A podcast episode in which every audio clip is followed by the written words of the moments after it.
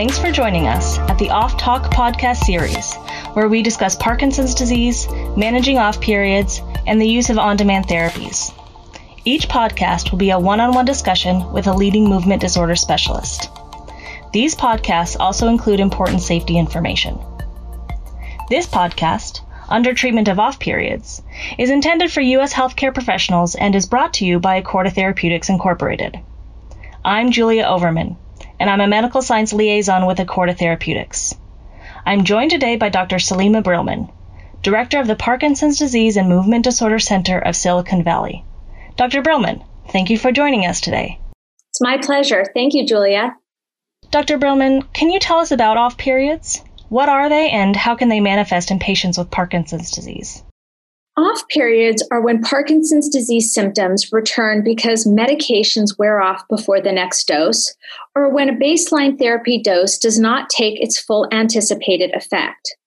Off periods or periods where symptoms return are common, although patients may not realize they have them because of the complex set of symptoms that may be associated with them.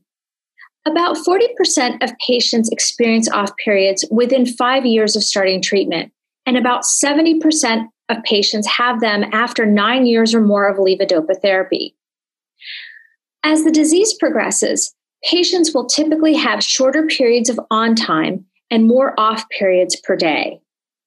Off period symptoms can differ from patient to patient and can differ from day to day in the same patient. Off periods may manifest in motor and or non-motor symptoms, and patients may not be able to predict when off symptoms will return and how long they will last. The lexicon for off is vast with no standardized nomenclature. Off periods are sometimes referred to as return of symptoms, wearing off, delayed on, dose failure, early morning akinesia, unpredictable, and ineffective responses to oral levodopa. The severity and symptoms of off period are unique for each patient. Off periods can present a cascade of diffuse symptoms, and their onset can be gradual or abrupt. Off period motor symptoms can include tremor, stiffness, slowness, difficulty speaking, reduced dexterity, difficulty getting up from a chair, and balance problems. Off period non motor symptoms may include fatigue, aching, anxiety, mood changes, restlessness, apathy, pain, cloudy thinking, or a dull mind. Periodic return of symptoms are among the most troublesome symptoms to patients, and some patients may accept their off periods as an inevitable course of the disease without the awareness that they can be treated. Thank you for that overview of off periods. I imagine the first step towards treating off periods is first identifying them. What are some of the challenges with identifying off periods in patients with Parkinson's disease? Well, I think it's twofold. Um, I think part is the patients. I think patients have trouble themselves identifying their off periods. I've had patients that I go through it with them every single time, and they just really have trouble identifying their return of symptoms, particularly if it's a non motor symptom. They, um, if it's fatigue or if it's anxiety, they have trouble to recognize that this may be related to the wearing off of their medication or their medication not working as well as it had many people don't understand why their medications don't work the way that they used to when they when they first started levodopa therapy. So i think there's an educational barrier that needs to be brought to the attention of people with parkinson's and their caretakers so that they can understand why off periods occur and then once they start to understand that, they can better identify the different types of off periods and if they have off periods. The other part of this is on the healthcare provider. In this day and age of medicine, providers don't have a lot of time with their patients. It's just the fact. And unfortunately, with Parkinson's, we have so many symptoms to go through. And a lot of education to go through too with our patients. And when a provider has 10 or 15 minutes, it's really difficult to delve into all of the symptoms that they may or may not be having. I think that's one barrier that a person has uh, when trying to identify off periods in people with Parkinson's. I see. So it sounds like it's important that both healthcare providers and patients are aware that patients may experience a return of symptoms or off periods. What are some of the strategies that healthcare providers can use to identify off periods with their patients? It's vitally important that our patients write down their symptoms as they are occurring. So I would encourage healthcare providers to ask their patients to write down their symptoms as they're happening. If they can keep a diary, our patients keep a diary even for a few days prior to their appointments and bring it to their appointments, or as they're happening from the time that they leave their doctor's appointment to the time that they come back to get a sense of what's happening in the person's day to day.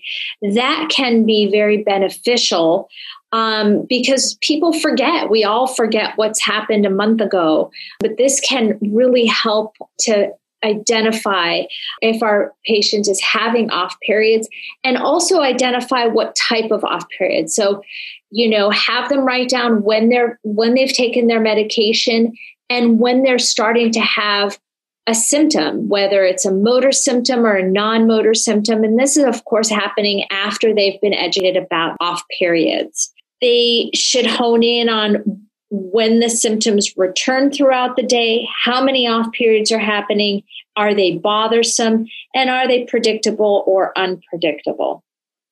Thank you for that advice for identifying off periods. I'm sure that so many patients could benefit from tracking their symptoms like that so that they are able to identify when they have a return of symptoms. Inbrija levodopa inhalation powder is indicated for intermittent treatment of off episodes in patients with Parkinson's disease treated with carbidopa levodopa. The effect of Inbrija on non-motor symptoms has not been evaluated. Inbrija is an inhaled prescription levodopa medication that contains 42 milligrams of levodopa in each capsule. Inbrija is contraindicated in patients who are taking or who have recently taken within two weeks non-selective monoamine oxidase MAO inhibitors, for example, phenelzine and tranylcypromine due to risk of hypertension. Discontinue use of non-selective MAO inhibitors at least two weeks prior to initiating Inbrija. Please stay tuned for additional important safety information later in the podcast. Dr. Brillman, can off periods be treated? If so, how can they be treated? So, absolutely, off periods can be treated. In this day and age of Parkinson's, we have tools in our armamentarium to help people with motor fluctuations. And they should be given those opportunities to utilize these tools. We can adjust their baseline medications to try to make it more smooth for the patient during the day. But in addition to adjusting one's baseline medication, we also have on demand medications that people can utilize when they have their symptoms return. So once they've identified their symptoms, there are on demand medications such as a medication called Inbrija, which is an inhaled levodopa that is utilized as needed for off periods in people with Parkinson's disease who are currently taking carbidopa levodopa. It can be used up to five times per day for off periods when a person needs it. They don't have to use it five times per day, but they could utilize it up to five times per day at their discretion when they have an off period. And the indicated dose for Inbrija is two inhaled capsules per off period. And as I said, it's up to five um, off periods per day the landscape in treating people with Parkinson's has really changed in the last decade. We are so lucky to have these better symptomatic treatments and on demand therapies to offer to our patients. It really behooves us as practitioners to offer this to our patients to help them get through their days in a more steady fashion that is more predictable Well, I'm glad that patients have options these days for treating off periods. And thank you for highlighting some of those options.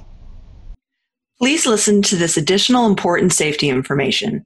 Patients treated with levodopa, the active ingredient in Inbrija, have reported falling asleep during activities of daily living, including operation of motor vehicles, which sometimes resulted in accidents.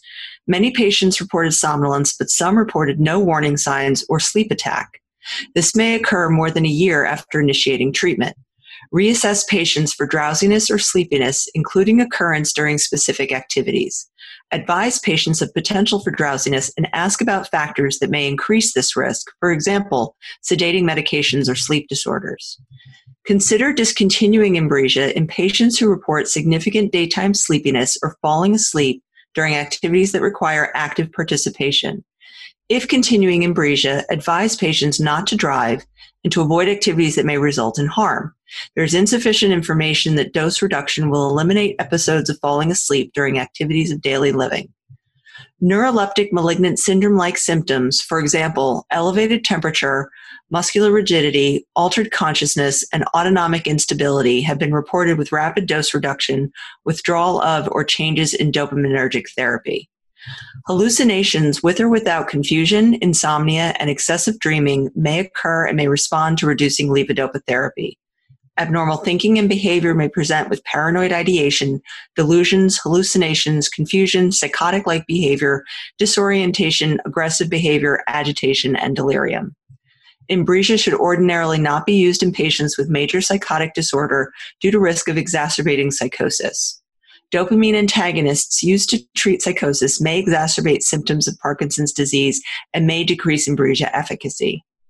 Patients on medications that increase central dopaminergic tone, such as Inbrija, can experience intense urges to gamble or spend money, increased sexual urges, binge eating, and or other intense urges, and inability to control them.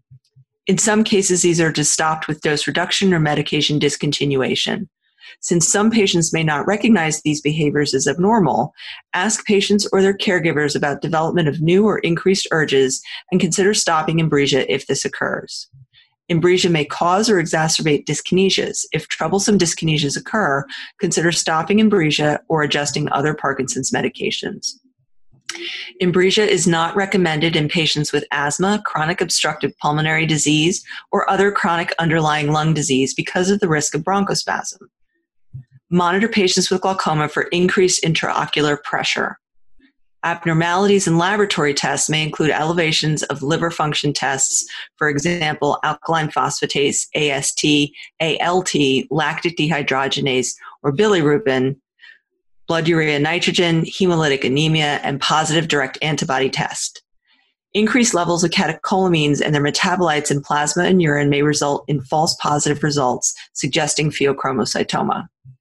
The most common adverse reactions that occurred at an incidence of at least 5% and greater than placebo were cough, 15% versus 2%, upper respiratory tract infection, 6% versus 3%, nausea, 5% versus 3%, and sputum discolored, 5% versus 0%.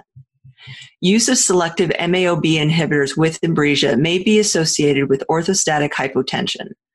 Monitor patients taking these drugs concurrently. Isoniazid and dopamine D2 receptor antagonists, for example, phenothiazines, butyrophenones, risperidone, and metoclopramide, may reduce levodopa efficacy. Monitor for worsening symptoms. Iron salts or multivitamins with iron salts may reduce levodopa bioavailability. Inbrija should be used during pregnancy or nursing only if potential benefit justifies potential risk. There are no adequate data on Inbrija in pregnant women or breastfed infants. Animal data shows carbidopa levodopa is developmentally toxic, including teratogenicity. Levodopa may affect milk production, interfering with lactation. Levodopa has been detected in human milk. Safety and effectiveness in pediatric patients have not been established. 56 geriatric patients experienced more of the following adverse reactions than 58 patients younger than 65 cough, 25% versus 5%, upper respiratory tract infection, 11% versus 2%, nausea, 7% versus 3%, vomiting, 4% versus 2%, pain in extremities, 4% versus 0%, and discolored nasal discharge, 4% versus 0%. Please refer to the full prescribing information available at InbrijaFullPI.com. There are additional resources at Inbrija-HCP.com. Thank you so much for your time today, Dr. Brillman, and for giving us your insight on treatment of off periods and the role of as needed medications like Inbrija. It's my pleasure, Julia. Thank you so much for having me here today. Acorda Therapeutics, the stylized Acorda Therapeutics logo, and Inbrija are all trademarks of Acorda Therapeutics Incorporated. Copyright 2020 Acorda Therapeutics Incorporated. All rights reserved.